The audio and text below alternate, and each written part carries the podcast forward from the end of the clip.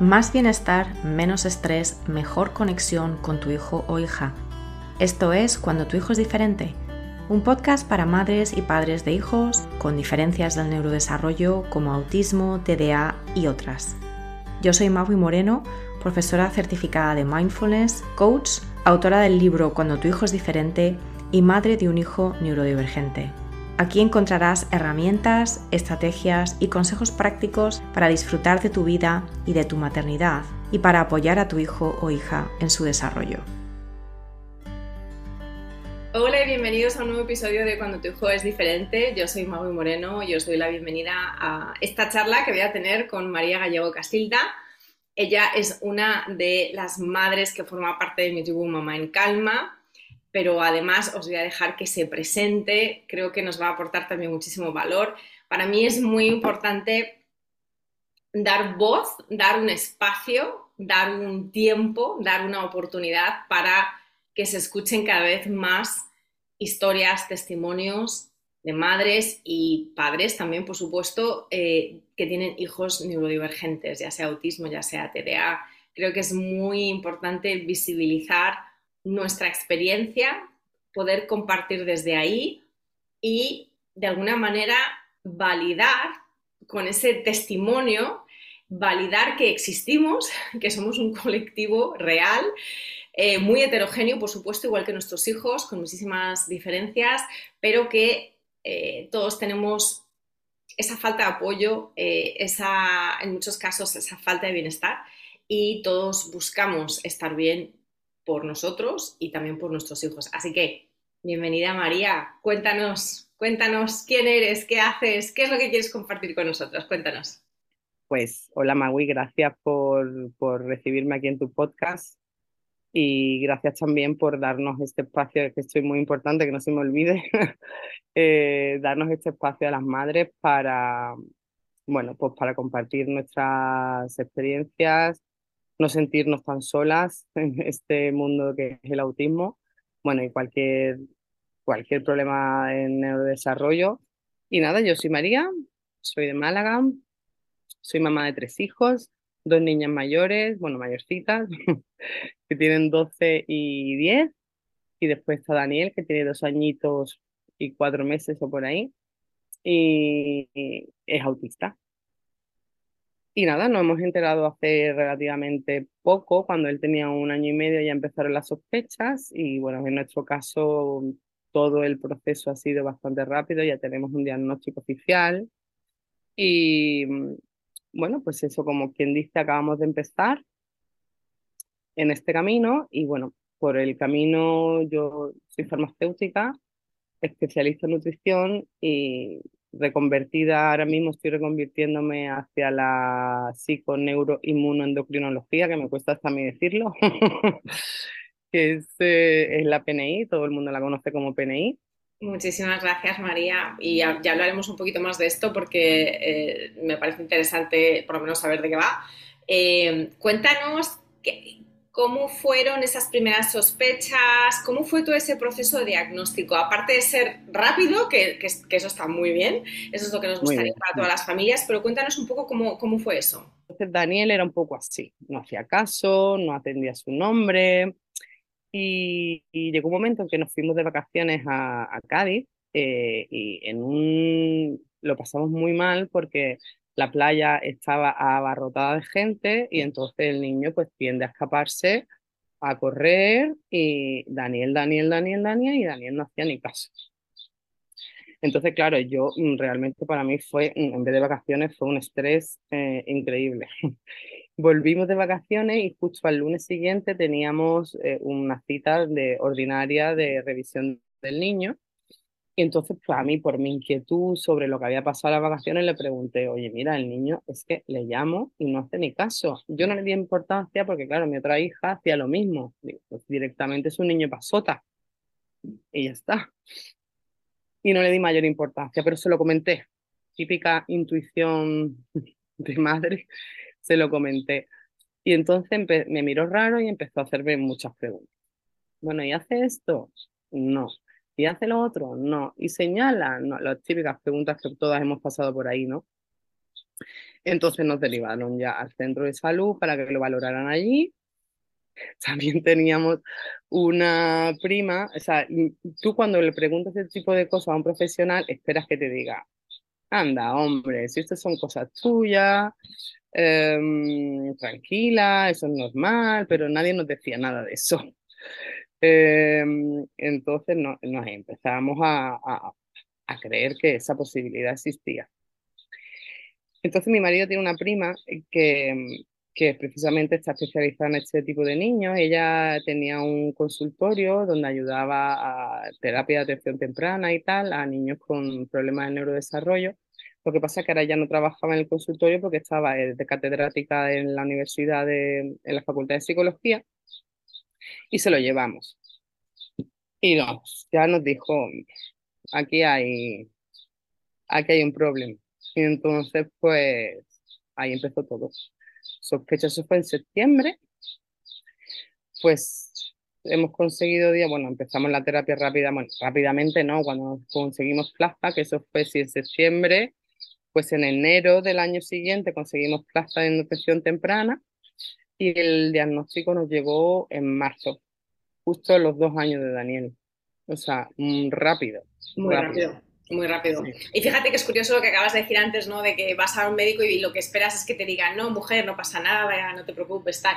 Y por todo el trabajo que llevo con tantas madres que han tenido experiencias tan, tan diversas, también te puedo decir que, que muchas veces no, es al contrario. Lo que quieren es que les digan, aquí hay algo que hay que investigar. Porque precisamente para muchas madres, para muchas familias, es un auténtico rosario, incluso a veces de años, en los que al contrario se les se niega, ¿no? Se niega lo evidente, o sea, se niega, es decir, no, no, a ese niño no le pasa nada, ¿no? A mí me dijeron, bueno, tu hijo tiene retraso en el habla porque le estáis educando de manera bilingüe. Claro. Y además es, y además es niño, es varón, entonces pues tardan más en soltarse. Entonces, entonces están esas dos experiencias. Por algún, de alguna manera tú has tenido una experiencia más positiva. Entonces re- resulta que hay familias que tienen experiencias muy, muy, muy diversas y esto también hay que contarlo porque hay que visibilizarlo. Igual que en tu caso, de alguna forma, eh, tuvisteis la mejor experiencia, si, si, me, si me apuras, ¿no? En el sentido de, en cuanto fuisteis, os hicieron preguntas, se interesaron por tu, digamos, preocupación o por tu observación de que el niño no atiende. Y tiraron de ese hilo, empezaron a hacerte preguntas, te derivaron, que es lo que en realidad debería de pasar. Muchas familias lo que no tienen es eso, muchas familias van, mira que el niño esto, que el niño lo otro, ah, no, es que es muy pequeño, ah, no, es que es bilingüe, o, o es que hay varios idiomas. O bueno, es que es un niño pasota, que es lo que yo pensaba. O, o exacto, o bueno, no, ya se le pasará, ¿no? Entonces, eh, creo que en, en el fondo esto lo que, lo que indica es que hay una grandísima variedad aún en el conocimiento y en la aplicación de los criterios de diagnóstico y que, en el fondo, tan a, a día de hoy los pediatras y también las enfermeras pediatras, en el caso de países donde son las que primariamente ven a los niños, deberían de estar formados en neurodivergencias, por lo menos para poder hacer una criba, ¿no? Y decir, pues este niño o esta niña sí merece la pena que le vea a otra persona que sea especialista en estos temas. Porque de nuevo, claro, y si no todos, tiempo... si no todos, pues que te deriven al que sí que sepa, sí, o al que sí que esté formado y que te lo de, y que él lo valore. Exacto. Y después, bueno, que te derive al profesional que tenga que ser, ya sea el neuropediatra o la psiquiatra o el, el que sea. Exacto. Pero sí que es verdad que en nuestro caso fue fácil, no fue, no fue fácil emocionalmente, obviamente, no lo fue, pero ellos, eh, eh, nuestro ritmo, no lo hizo todo más fácil, menos doloroso, yo creo. Exacto. Sí, creo que es eso lo que dices tú. Y de hecho esta, esto engancha perfectamente con la, la siguiente pregunta que te quería hacer, ¿no? Que es, ¿qué es lo que más te ha hecho sufrir todo este proceso de diagnóstico y de aceptación del diagnóstico hasta la fecha? Teniendo en cuenta que esto es un viaje y continúa, obviamente, pero hasta la fecha, ¿cuál dirías tú que es, que es lo que más te ha costado a ti personalmente? Bueno, los principios. Los principios fueron duros, sobre todo, pues tú sabes, no quiero generalizar, pero las mujeres cogemos un poquito el toro por los cuernos un poquito antes. Eh, mi marido lo llevó muy mal porque, claro, las, mis hijas son de mi expareja y Daniel es su primer hijo. Entonces, pues no lo llevó nada bien, en ver que todo el mundo a mi alrededor estaba hecho polvo, aparte que yo estaba hecho polvo, y, y el duelo que... El otro día leí un artículo de, en una revista que está escrita por autistas, autiblog, no sé si lo conoces, sí. Como que mmm, no entendían por qué los padres pasábamos un duelo porque no había pérdida de nada. Mm, me sentí un poco de decir, bueno, a ver, no es que haya perdido a mi hijo, pero sí que es un duelo de las... Has perdido, bueno, has perdido, sí, las expectativas... La, es, es, eh, es natural, es ley de vida tener expectativas con tu hijo y bueno, nosotros las teníamos naturalmente y al final te das cuenta que bueno, exacto, como todos, es que eso es natural, es humano. Sí, además fíjate que lo del duelo, creo que también es muy importante decirlo, el duelo es eh, un proceso psicológico también natural, por supuesto, como todos los procesos psicológicos de la mente humana, pero que es adaptativo, no es desadaptativo. Muchas veces claro. pensamos, no, el duelo está mal, no debería sentir duelo, porque eso, no se me ha muerto el hijo. No, vamos a ver, el duelo tiene una función, y esa función es la de darle a pausa. Es, es un momento, es un momento muy doloroso, es un momento de mucha incertidumbre también, por supuesto. Es un momento como, en, como si estuviésemos colgando en medio del aire y no sabemos si nos vamos a caer a mil por hora y a estamparnos contra el suelo, o vamos a volar, o, o qué, ¿no? O sea... Ese momento, como estar mm, suspendidos en el aire, tiene su razón de ser a nivel psicológico, porque es un momento Totalmente. que nos permite de alguna forma empezar a encarar que la realidad que tenemos no es la realidad que nos esperábamos o la que deseábamos. Y no hay nada malo, negativo, limitante... Eh, o éticamente erróneo en esto, es algo necesario porque como tú bien has dicho y como digo yo en mi libro y en, bueno, y de hecho tengo todo un episodio sobre el duelo, ¿no? En este podcast, hemos perdido algo, claro que sí, no era algo tangible, no era algo real, nuestro hijo sigue ahí, nuestra hija sigue ahí, hemos perdido la idea que teníamos, la visión, las expectativas...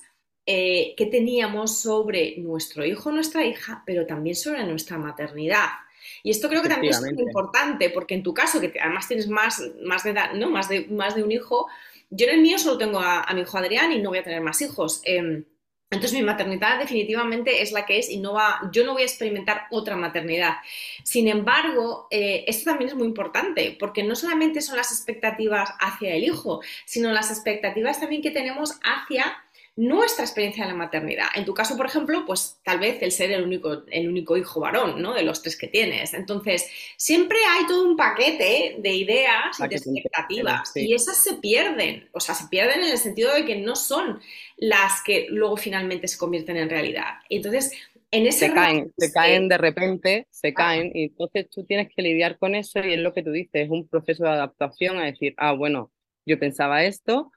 Ahora tengo esto, vamos a ir poco a poco aceptando la idea, ¿no?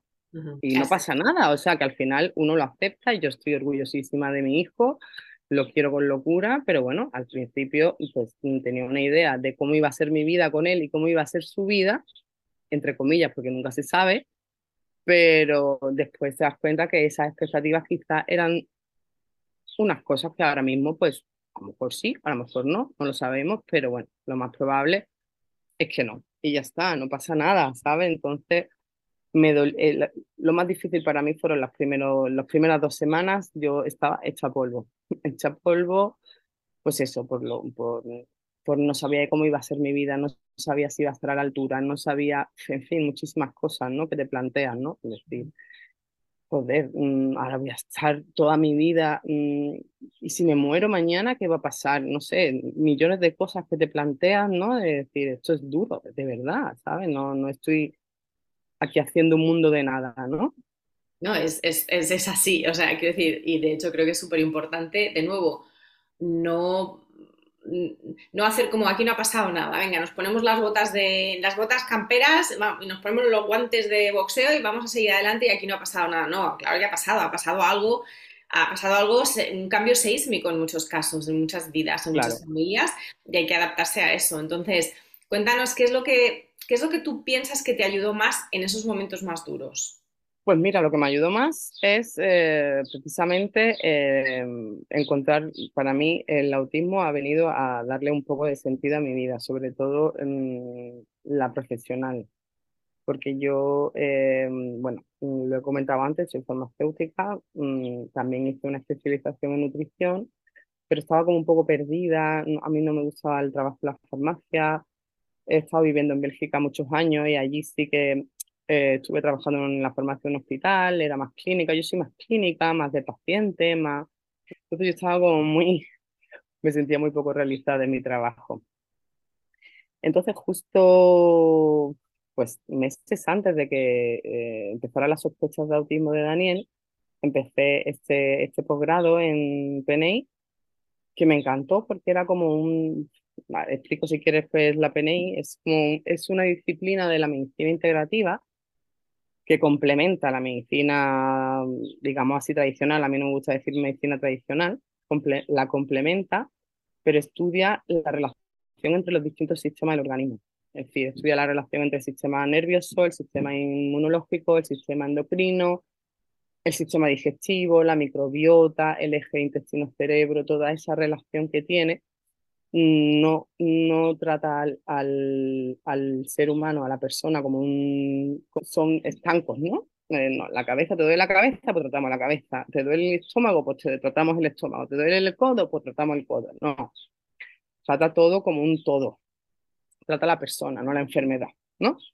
Entonces, pues eso fue, yo empecé el año pasado, a principios de año, y bueno, yo escuchaba la palabra autismo en clase, por la microbiota, no sé qué. Eh, pues, al ser especialista en nutrición, pues claro, a mí especialmente el sistema digestivo pues me, me apasionaba específicamente. Y lo escuchaba, autismo, pero claro, yo no tenía ni idea de lo que era el autismo. Ahora me di cuenta de cuánta... Um, analfabetismo hay alrededor del autismo. Es increíble, o sea, la gente no tiene ni idea de lo que es el autismo realmente. Entonces, mmm, una vez que yo ya a los meses de empezar este posgrado, eh, que me estaba encantando, me entero de lo de mi hijo, empiezo a estudiar, a estudiar y a estudiar, porque claro, nosotros siempre nos movemos con evidencia científica, ¿no? Entonces, estudiaba microbiota y yo, aparte de estudiarme todo lo que sea la microbiota, pues ya mmm, era evidencia científica y la literatura científica que existía sobre microbiota y autismo. Todo lo que había, todo lo que había. Y así con todo, todo. Eh, neuroinflamación, neuroinflamación y autismo. Eh, yo qué sé, permeabilidad intestinal. Todo eso. Entonces, eso como que me ha dado un, una motivación interior y realmente me ha dado el sentido porque estaba muy perdida profesionalmente y, y bueno, aquí estoy eh, intentando ayudar a mi hijo y bueno, intentando sacar un proyecto adelante que todavía es, es, está en semilla, pero sí, para los niños que tengan este tipo de problemas, que no significa que todos los tengan, pero sí que los hay, porque da, Daniel, por ejemplo, pobrecito, tenía todo. O sea, tenía, se ponía todo el rato malo, gastroenteritis, bronquitis, estaba súper cansado siempre. Y entonces, pues, bueno, con uno, unos análisis que le hicimos y tal, vimos cómo estaba su microbiota, vimos cómo tal, y entonces empezamos a, pues, a darle eso, a limpiarle la dieta, que no se trata de restringirle alimentos, simplemente limpiársela de tóxico, darle cositas orgánicas y tal. Y, y darles alguna vitamina y el niño la verdad es que es otro, es otro. Se conecta mucho más, te mira a los ojos, se ríe en contexto, antes no hacía nada de eso, entonces pues yo estoy muy contenta, la verdad. ¿Y seguís haciendo también intervención temprana o algún otro tipo de terapia? Sí, sí, sí, por supuesto, claro que sí, eso... Vamos, para mí es que esto tiene muchas patas, son muchas patas de una mesa y una de ellas es la atención temprana, pero vamos, mmm, cuanto más temprana mejor, obviamente. Uh-huh. Que eso era otra de mis desesperaciones, otro, eso es otro momento que lo pasé realmente mal, que Daniel ya estaba con síntomas de alarma que lo llaman en, en la medicina y no le daban plaza, y no le daban plaza, y no le daban plaza. Y yo decía, vamos a ver, todo el mundo me dice, ay, qué bien, qué chiquitito es, lo hemos cogido muy a tiempo, y no le dan plaza. Ya me voy a ver, de verdad, voy a tener que esperar un año a que me den plaza. ¿No se supone que cuanto antes lo cojan, mejor? Sí, y hay familias que esperan aún más, y eso, vamos, es, es absolutamente una de las... Yo, lo, yo, yo pienso que a veces, soy muy visual, entonces para mí a veces lo que veo es como un embudo. O sea, la gente, las familias entran por la parte ancha, ¿no? De, y, y aún así a veces tardan muchísimo en bajar por ese embudo, ¿no? En el que eventualmente te dan el diagnóstico.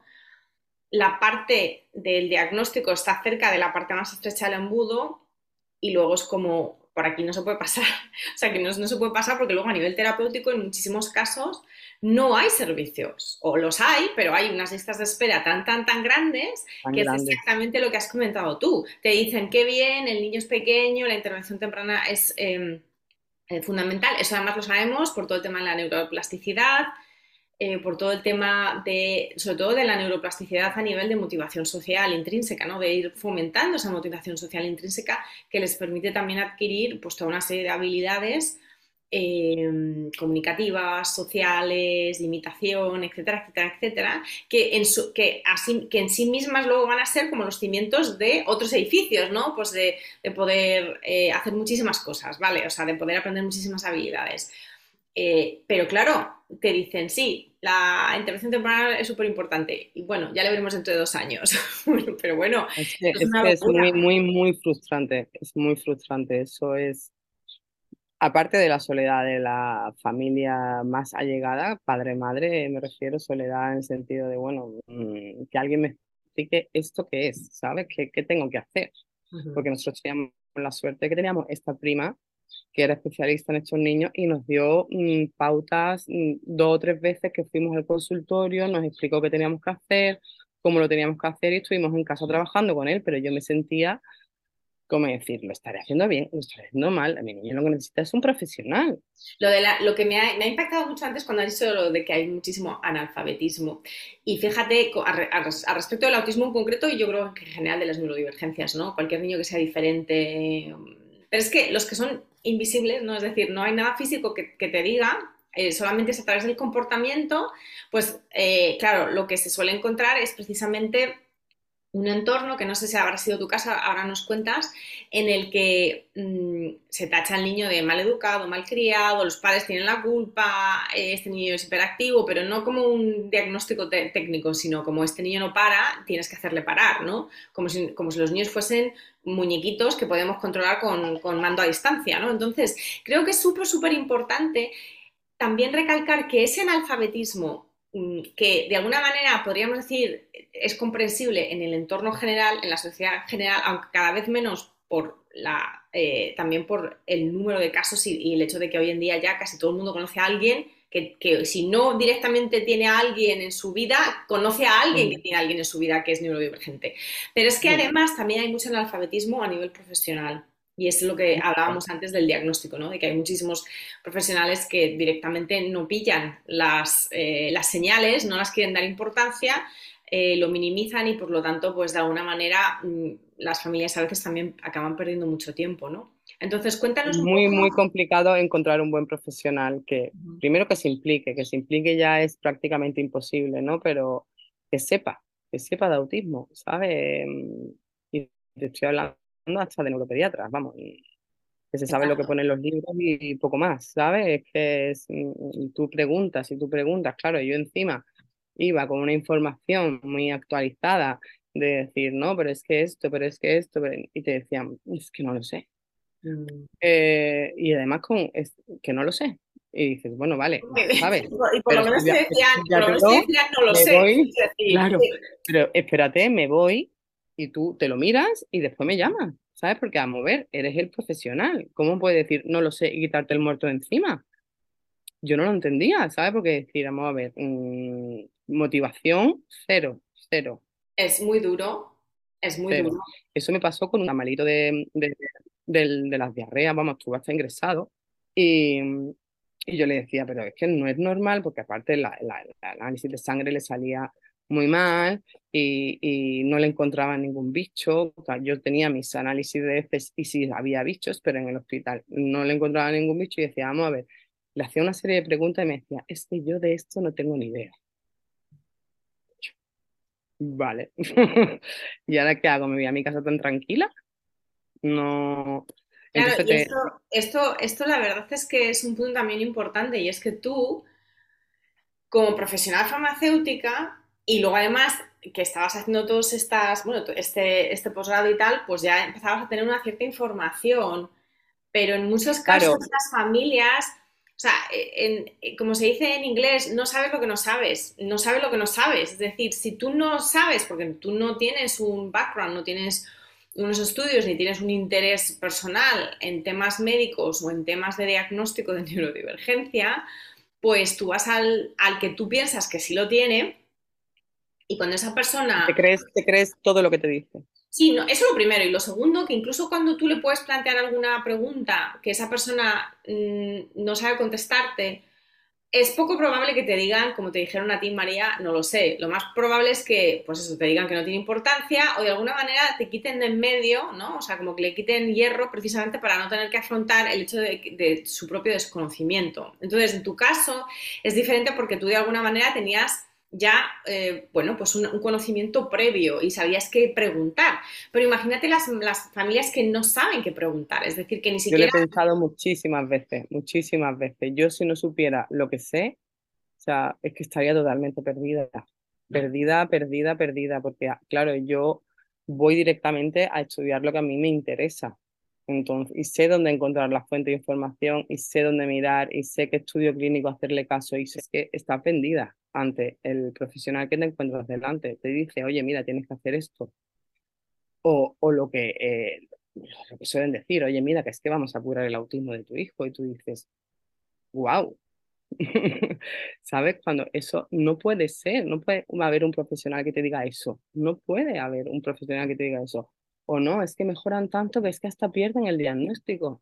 A mí me lo han llegado a decir, no sé. Eh... Esto no es una enfermedad, lo primero, entonces no hay que curarlo. Exactamente, eso no se quita ni se pone, esto es una cosa... Una condición del neurodesarrollo, es una condición del neurodesarrollo que obviamente es de por vida, puesto que el cerebro se desarrolla de otra manera. Entonces no es que de repente, ah, le damos a un botón y entonces ya el cerebro se empieza a desarrollar de otra manera. No, el cerebro se desarrolla de la manera que se desarrolla. Entonces, si es una condición del neurodesarrollo, significa que, que es una condición vitalicia. Y sin embargo, también es verdad, yo pienso que, y lo digo también en mi libro, tanto dinero que gastamos en mandar sondas a Marte y todavía no sabemos lo suficiente sobre cómo se desarrolla el cerebro humano en general. No me refiero solamente a los neurodivergentes, sino también a los neurotípicos. Tal vez no habría una distinción, eh, que no quiere decir que no haya eh, un, una, una, un gran valor en tener eh, un diagnóstico y en, y en saber qué entra dentro de este diagnóstico. Claro que sí. Eh, pero de nuevo, no podemos decir esto es una enfermedad que se cura, tampoco podemos decir esto es algo que, que es temporal, que se pasa. No, es una manera diferente de procesar, es un sistema operativo diferente. Si utilizamos la analogía que siempre se utiliza sobre los ordenadores, procesamos la información o, se, o nuestros hijos procesan la información de manera diferente, la perciben de manera diferente, la procesan en ciertos ámbitos de manera diferente. Y también los resultados a nivel de comportamientos, a nivel de intereses, a nivel de atención, de, de foco de atención, pues también pueden ser diferentes. Eh, y claro, esto no quiere... Los diagnósticos, que... realmente los diagnósticos a nosotros, realmente como madres, nos da igual la etiqueta que le pongan a nuestro hijo. Nosotros sabemos cómo es nuestro hijo, nosotros sabemos que nuestro hijo no funciona de manera eh, neurotípica ni nada de eso, pero sí que nos ayuda a comprender muchas cosas y sobre todo a ellos cuando sean adultos. Yo creo que también les ayudará a entender y a entenderse, ¿no? ¿Cuántos adultos hay ahora que están recién diagnosticados? Dicen, ahora entiendo muchas cosas, ¿no? Exacto. Y la tranquilidad. También se ayuda a crear comunidad, exacto. Esa identidad comunitaria que también es tan importante para todos los seres humanos, porque de nuevo, los seres humanos somos seres sociales, somos primates. No siempre somos sociables, pero somos sociales, somos primates, necesitamos eh, hasta cierto punto obviamente hay un gran también rango, eh, pero necesitamos vivir en comunidad hasta cierto punto. Entonces, esa importancia también de reconocerse como uno de un colectivo. No soy el único, no, claro que no. Claro. Exacto, claro. Eso es súper importante. Todo este tema también, esto que has comentado antes, de eh, los tratamientos, las intervenciones, los abordajes a nivel, por ejemplo, del sistema digestivo, creo que también es súper importante comentar que todo, es verdad, somos un organismo, en muchos casos un organismo perfecto a nivel de que, oye, todos los días que estamos vivos, estamos vivos, es decir, tenemos muchísimas... Muchísimas Incluso partes. Durmiendo funciona. Exacto, tenemos muchísimos circuitos, muchísimas partes de nuestro organismo que funcionan de manera que interactúan con, con todos. Entonces, eh, claro que sí, es, es totalmente de muy limitada eh, validez y creo utilidad aislar cosas, ¿no? Aislar organismos, no aislar, sentido. Exacto, sistemas. Entonces, creo que también es muy importante recalcar que muchas veces hay mucha polémica en torno a los abordajes terapéuticos basados en el sistema digestivo para, sobre todo, niños y jóvenes eh, dentro del espectro, porque en muchos casos se venden y se compran como una cura, ¿no? Como esto te va a quitar el autismo a tu hijo. Y yo sé que, que tú no estás para nada ahí. Creo que es súper importante porque, de nuevo, muchas veces cuando hacemos esta ecuación, ya sea implícitamente o explícitamente, lo que estamos también es, primero, dando falsas esperanzas, por supuesto, a la familia, que además es una familia que de, de alguna manera les impedimos que acepten a su hijo tal y como es, precisamente porque lo que quieren es que no sea autista. Y es como, bueno, vamos a ver, es que el autismo... Mmm, no se trata de que quieras o no. Exacto, está ahí, esa es la realidad. Pero es que además, la otra parte que creo que también es interesante comentar es que muchas veces al unir eh, este tipo de abordajes con una cura, con una supuesta cura, lo que hacemos también es desvaluar este tipo, o sea, devaluar este tipo de abordajes, porque de alguna manera también estamos intentando mezclar todo en, no, es un problema solamente digestivo, no, pero seguramente que hay problemas y disfunciones digestivas. Para las personas que tienen sintomatología, claro que merece la pena investigarlo, pero merece la pena investigarlo no como una cura, sino porque eso en sí merece la pena ser tratado, ser investigado, ser entendido y que, que pueda haber mejoras a nivel del, del funcionamiento del sistema nervioso, a nivel de, de todo lo que es el procesamiento sensorial. Seguramente que las va a haber, porque de nuevo somos un organismo complejo, pero no devaluemos, ¿no? Eh, Algo... Es a... que la, pues, a mí me da mucha tristeza, Magüi, me da mucha tristeza que nos metan a todos en el mismo saco. Eh, yo sé que hay profesionales que, entre comillas, profesionales, que es eso, que te venden una dieta, un no sé qué, y te dicen, bueno, es que como sigas esta dieta, es que tu niño se cura. Eso no puede ser, para empezar, pero es que huye de ese tipo de profesionales. Lo que sí es verdad es que dentro del autismo hay unos niños, no todos, unos niños que tienen sus problemas y sus comorbilidades que se llaman, que son problemas de salud coexistentes con el autismo, porque es lo que volvemos a decir, es que somos un todo. O sea, si, por ejemplo, si es que sin el eje intestino-cerebro, tú si tienes una permeabilidad intestinal, lo que estás haciendo es dejar lo que tú te metes por boca, que llega a tu intestino, pasa esa barrera, una barrera que tiene que actuar de filtro. Esa, esa barrera está abierta, en mi caso, en el caso de Daniel, comprobado por análisis eh, específicos que tenía permeabilidad intestinal. Entonces, eso es siempre comprobar que esos problemas existen. Oye, no, mira, tu niño es autista, pues a partir de ahora no le vas a dar ni esto, ni esto, ni esto, ni esto. No, hay que hacer sus pruebas, sus pruebas diagnósticas, que son muy facilitas de hacer, que son de heces, puede ser de heces, puede ser de orina, que no son invasivas ni mucho menos. Se le hace, se le comprueba que efectivamente ese niño tiene una permeabilidad intestinal, una inflamación intestinal, porque ¿qué pasa? Si tú tienes una permeabilidad intestinal, estás dejando que muchos tóxicos que tú te metes por boca, que normalmente si te metes por boca no pasan a sangre y las expulsas, esos tóxicos sí que están pasando a sangre, y si pasan a sangre, pasan al torrente sanguíneo, y si pasan al torrente sanguíneo, pasan al cerebro. Por ejemplo, un niño que tiene el sistema inmunológico, como Daniel también, que pobrecito mío tenía de todo, un sistema inmunológico muy, muy debilitado porque está agotado de tanto de tantas cosas, estaba todo el día malo, ciatitis y gastroenteritis y bronquitis, está ingresado con un montón de cosas. Entonces ese niño no puede estar en condiciones para dar lo mejor de sí mismo, no, para mirar no los ojos, para entender, para responderte, para no puede. O sea, cuando tú y yo estamos malas, no te puedes poner a leer un libro, no te apetece hablar con nadie, te apetece que te dejen en paz, me encuentro mal, en fin, déjame en paz. Pues lo mismo le pasa a estos niños, sean autistas o no sean autistas. Pero ¿qué pasa? Que es verdad que hay más prevalencia en que estos niños tengan problemas gastrointestinales o que tengan epilepsia o que tengan, en fin, ciertas cosas que hay que mirar si las tienen.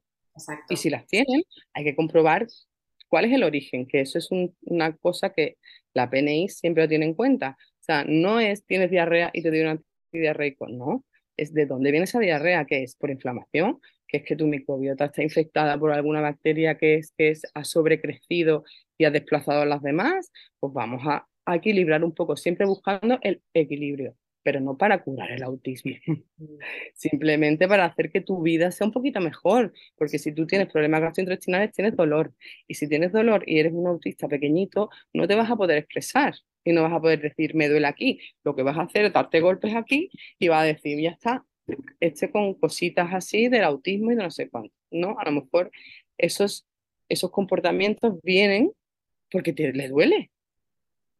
Exacto, ¿sabes? Yo creo que ahí es la, esa es la clave, lo que acabas de decir tú ahora, María. No echarle la culpa al autismo de todo lo que le pasa a nuestros hijos a nivel de otras cosas, por ejemplo, a nivel gastrointestinal, sino entender que puede, puede, y aquí está la, la palabra, que puede haber una correlación o una coocurrencia. Ahora bien, Eh, ¿hay causalidad o no? Pues es que eso realmente todavía no se sabe a ciencia cierta en todos los casos, porque de nuevo, también el espectro es tan tan amplio que no todo el mundo tiene este tipo de patologías. Efectivamente, es que para eso se llama espectro. Exacto, exacto.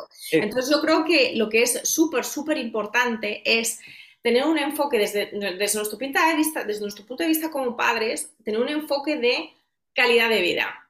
Calidad de vida, no un enfoque de qué ha causado esto y cómo me lo puedo quitar de encima o cómo se lo puedo quitar al niño, ¿no? ¿Cómo, cómo, o cómo lo puedo minimizar? Pero es que yo lo haría también, Magüi, yo lo haría también si mi hijo fuera neurotípico, ¿sabes? Si yo viera que mi hijo está todo el día con diarrea, hombre, a ver, ah, vamos, aquí hay que hacer algo, ¿no? Exacto. Porque Exacto. el niño está arrastrándose por el suelo, porque no tiene fuerza, porque está deshidratado, lo tengo que ingresar cada dos por tres.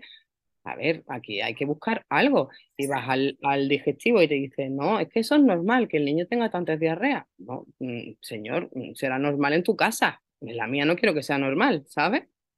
No, exacto. Y de nuevo, eso dice más de la medicina convencional y de las limitaciones de la medicina convencional, que es, hay un problema y lo trato localmente, ¿no? O sea, lo trato de manera limitada a eso.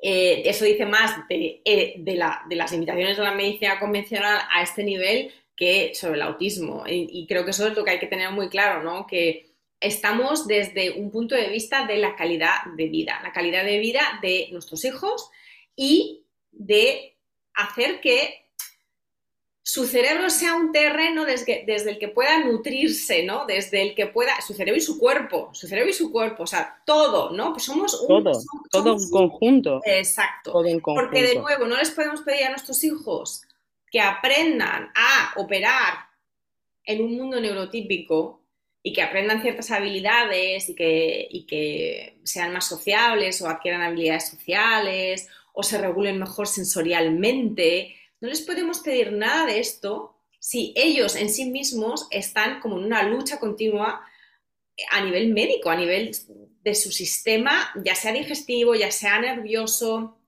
ya sea a nivel de, ¿no?, todo el procesamiento sensorial. Eh, no podemos pedirles lo imposible, como has dicho tú antes. Si no estamos bien, hay que empezar por ahí. O si nuestros hijos no están bien, hay que empezar por ahí. Eso claro. es, como, es como la base, o sea, es como de nuevo, eso, esos son los cimientos sobre lo, el que luego puedes construir el edificio.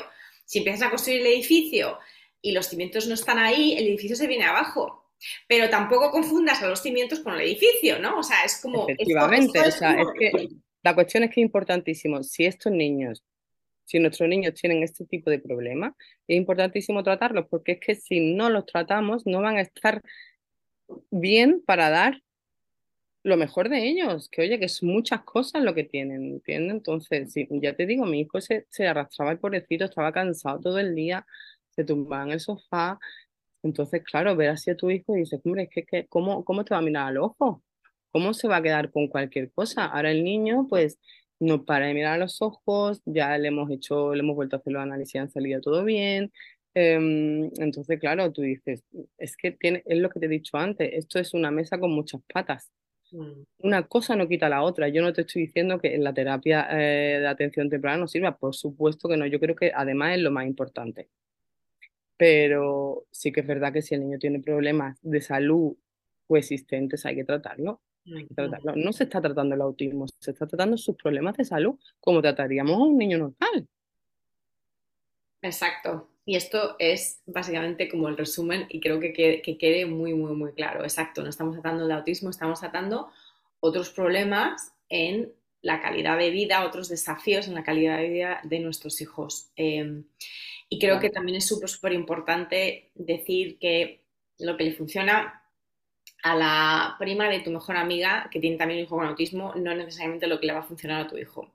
Y de nuevo, muchas veces lo que hacemos es decir... entrar en esta visión de la cura, ¿no? O, o la moda, ¿no? Ah, hay que quitar el gluten y la caseína. Bueno, vamos a ver, pero es que eso no le funciona a todo el mundo porque no todo el mundo tiene intolerancia al gluten y a la caseína. Entonces, empieza por investigar si tu hijo tiene intolerancia al gluten y a la caseína. Por poner un ejemplo muy concreto que todo ya no se trata de intolerancia, no se trata de intolerancia solamente, pero sí que es verdad que si el intestino está inflamado, oye, no significa que le quites el gluten y lo trates como un celíaco para siempre, pero sí, para quitarle la inflamación, oye, pues temporalmente el gluten fuera, que es muy inflamatorio, le quitas el gluten y después cuando se recupere, oye, que tome el gluten, que no pasa nada, ¿no? O sea, no pero de nuevo, podemos... lo, lo, que, lo que hace falta es personas que también sean capaces de guiarnos, pero de guiarnos en base a una atención súper personalizada. Es que es y eso, no, es que y tiene no que en base ser... a... curas, modas... Yo no puedo decir, yo no puedo decir, a este niño le viene súper bien la vitamina C. Y punto, y ahora todo el mundo, vitamina C para todo el mundo. Es que eso no funciona tampoco para nosotros, quiero decir. Cada niño, primero cada niño es un mundo, pero es que nuestros niños también, cada uno tiene sus... Entonces, gracias a Dios, contamos con unas tecnologías y unas investigaciones que, oye, que se puede hacer medicina de precisión, ¿sabes? Oye, tu niño tiene esto, esto, esto y esto. Y esto, pues le va a ir bien con nada de tratamiento farmacológico, quiero decir, todo es... vitaminas, minerales, oligoelementos, que a lo mejor, oye, que es que una enzima que le falta y esa enzima no funciona porque le falta zinc, imagínate. Qué malo tiene que el niño se tome zinc todos los días, si nosotros lo comemos por, por boca. Oye, mira, una dieta rica en zinc, que no pasa nada. Yo, por ejemplo, tengo, tengo un, me he hecho un, como un registro para, para ver todo lo, lo relacionar patrones, ¿no? De Daniel de... de sobre todo gastrointestinales, como es los problemas que más hemos tenido, ¿no? Entonces, el día que come esto, pues sé si duerme bien, si duerme mal, es que todo afecta a todo. Si, por ejemplo, darle, eh, eh, le dábamos hidratos de carbono, que dicen, no, hidratos de carbono no, ¿cómo que no? Yo a mi niño le daba hidratos de carbono por la noche y el niño dormía como un bendito. Pero mejor, exacto. Pero entonces, de nuevo, aquí yo creo que lo importante, María, es... que tenemos que guiarnos por alguien que sepa estos temas, porque es, claro. Es como si tú eso ves a una Instagramer que dicen yo le doy a mi hijo zinc o le doy a mi hijo, mmm, yo qué sé, taurine, vale, pero es que tú no sabes si eso a tu hijo le va a sentar mal o va a hacer una incontinencia con algo más que está tomando. Entonces, se trata de ponerse en manos de personas que van a conocer a tu hijo, que le van a hacer los, las, las investigaciones que son pertinentes y necesarias para asegurarnos de que aunque les estemos dando suplementos que en principio son vitamínicos o son, como has dicho tú, oligoelementos y que en principio no deben de tener ningún tipo de contraindicaciones, pero asegurarnos de que efectivamente no les estamos dando algo que les va a hacer más daño, ¿no? Un exceso claro. de hierro es muy peligroso, por ejemplo, la gente dando hierro... O un, ex, o un exceso de zinc, un exceso de zinc también, ¿sabes? Exacto, entonces... Yo creo que ahí, esto lo que también, a lo que quiero llegar con esto, y por eso creo que esta charla es tan importante, es que muchas veces queremos atajos. Queremos atajos de lo que le ha funcionado a los demás, ¿no? De, ah, esta tiene un hijo que, que también tiene autismo y es de la misma edad, pues por donde vaya voy yo. Bueno, Pues no, por, por donde va tu hijo no necesariamente es por, por donde va el hijo de esa persona. ¿Qué pasa? Que en muchos casos eh, el, el, el doble filo del acceso a la información, eh, además estamos como una tormenta perfecta, desde mi punto de vista, esto es una opinión muy personal mía, y es que por un lado está, además lo, lo voy a hilar con todo lo que nos has contado hasta ahora, María, por un lado está en el analfabetismo generalizado de la gente sobre el autismo y también de muchísimos profesionales, es decir, hay una falta de información, eh, luego se junta con un, muchas veces una desesperación, ¿no? por, con, por querer hacer algo, y se junta con eh, esa necesidad emocional de hacer algo ya, o sea, de buscar un atajo ya, de buscar algo que funcione ya. Y entonces se juntan, o sea, el hambre con la gana de comer. Y entonces eso, por eso es una tormenta perfecta, porque la gente además también se junta con la tercera parte, que sería que la información, digamos, de uso genérico, de, de consumo al por mayor, que son las redes sociales sobre todo, e Internet en general, Google, como si dijésemos, está disponible para todo el mundo. Entonces, se junta la falta de conocimiento de muchísimos profesionales y del entorno en general, de la sociedad en general. El hecho de que la gente, de que los padres queremos mmm, ver mejoras en nuestros hijos ya, y estamos en muchos casos desesperados por querer hacer algo ya. Y la tercera, el tercer factor es el hecho de que obviamente cualquiera puede hablar, eh, como lo estamos haciendo tú y yo, esto luego queda grabado, se sube a YouTube, lo puedes escuchar, la gente puede irse a Google o a cualquier navegador y buscar la información que quiera y le va a salir todo tipo de información, mucha de la cual no está contrastada o no es, digamos, no está validada. Eh, pero también hay mucha que sí. El tema es que no, no sabemos lo que no sabemos, de nuevo, lo que comentaba antes. Entonces, como yo, si yo estoy a, intentando investigar sobre un tema que no conozco, pues cualquier información que yo vea que me dé un resquicio de esperanza o que me guste de alguna manera, que me haga sentir menos perdida, la voy a aceptar como buena, cuando esa información a lo mejor no es que no sea buena, es que no está aplicada al caso concreto de nuestros hijos. Es que por eso es la tormenta perfecta y hay que tener mucho, mucho cuidado. Y además es que gracias a Dios hoy en día podemos contar con herramientas que nos den eso, nos hagan poder hacer una medicina de precisión. O sea, esto sirve para ti, pero para el que está a tu lado no. Entonces se puede hacer perfectamente, son, ya te digo, análisis muy sencillito, y te dicen, no, bueno, pues oye, oye, que tu hijo no necesita nada, o yo no te puedo ayudar porque lo de tu hijo, yo mmm, no te voy a dar ningún tipo de ni antipsicóticos ni cosas de esas, ¿sabes lo que te quiero decir? Aquí, cada uno en su campo, de hecho la P N I es multidisciplinar, está, yo soy farmacéutica nutricionista, después está el nutricionista, después está el psicólogo, después está, en fin, que tiene que ser un una ciencia multidisciplinar, porque para eso hay muchos sistemas que están relacionados y tú, yo, tú no puedes ser especialista en todo. ¿Es un arma de doble filo? Sí, pero es lo que tú dices, o sea, los padres tienen que tener la voluntad de eh, ayudar a sus hijos, pero a ellos, no decir, oye, mira, me he enterado que esto va súper bien para el autismo. No, esto no va súper bien para el autismo. Esto va, si en, en todo caso, va súper bien para todo el mundo. O va súper bien para o, mi por ejemplo, hijo, un pero probiótico. No necesariamente el tuyo, exacto. Exacto, es así. Exactamente, o por ejemplo un probiótico que va bien para todo el mundo, sí, le va bien para tu hijo, pero también le va bien al otro y le va bien al otro, mal no le va a hacer, o sí, o sí, pues si tú tienes un sobrecrecimiento de un tipo de bacteria y tomas un probiótico y lo estás todavía tomando por boca, pues entonces la jodemos bastante. Entonces hay que tener cuidado con todo, con todo, ir con pies de plomo y asegurarte de estar con un buen terapeuta que te guíe y que le haga los análisis pertinentes para saber qué es lo que necesita tu hijo.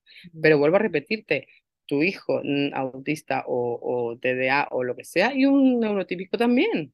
Exacto, exacto. Sí, sí, que no le echemos la culpa de todo a las neurodivergencias. Al autismo. Que no, exacto, que no, le, que no patologicemos eh, todo lo que tienen nuestros hijos como parte de esa visión, pues eso, excesivamente negativa de, de la neurodivergencia en sí. Así que, no, me encanta que lo hayamos puesto sobre la mesa porque, de nuevo, creo que se mezclan aquí muchas cosas y hay mucha falta de claridad, sobre todo por parte de, de las familias, ¿no? De los padres, así que... Para ir acabando, porque no te quiero quitar más tiempo, María, mira, me gustaría preguntarte, dos, hacerte dos preguntas. La primera sería, ¿cuál es tu mayor deseo para Daniel, para tu hijo? Y la segunda sería, ¿cuál es tu mayor deseo para ti en esta maternidad atípica? Ay, pues yo creo que todas vamos a decir lo mismo, ¿no? Que sea autónomo, que sea feliz, que sea feliz es lo más importante para mí.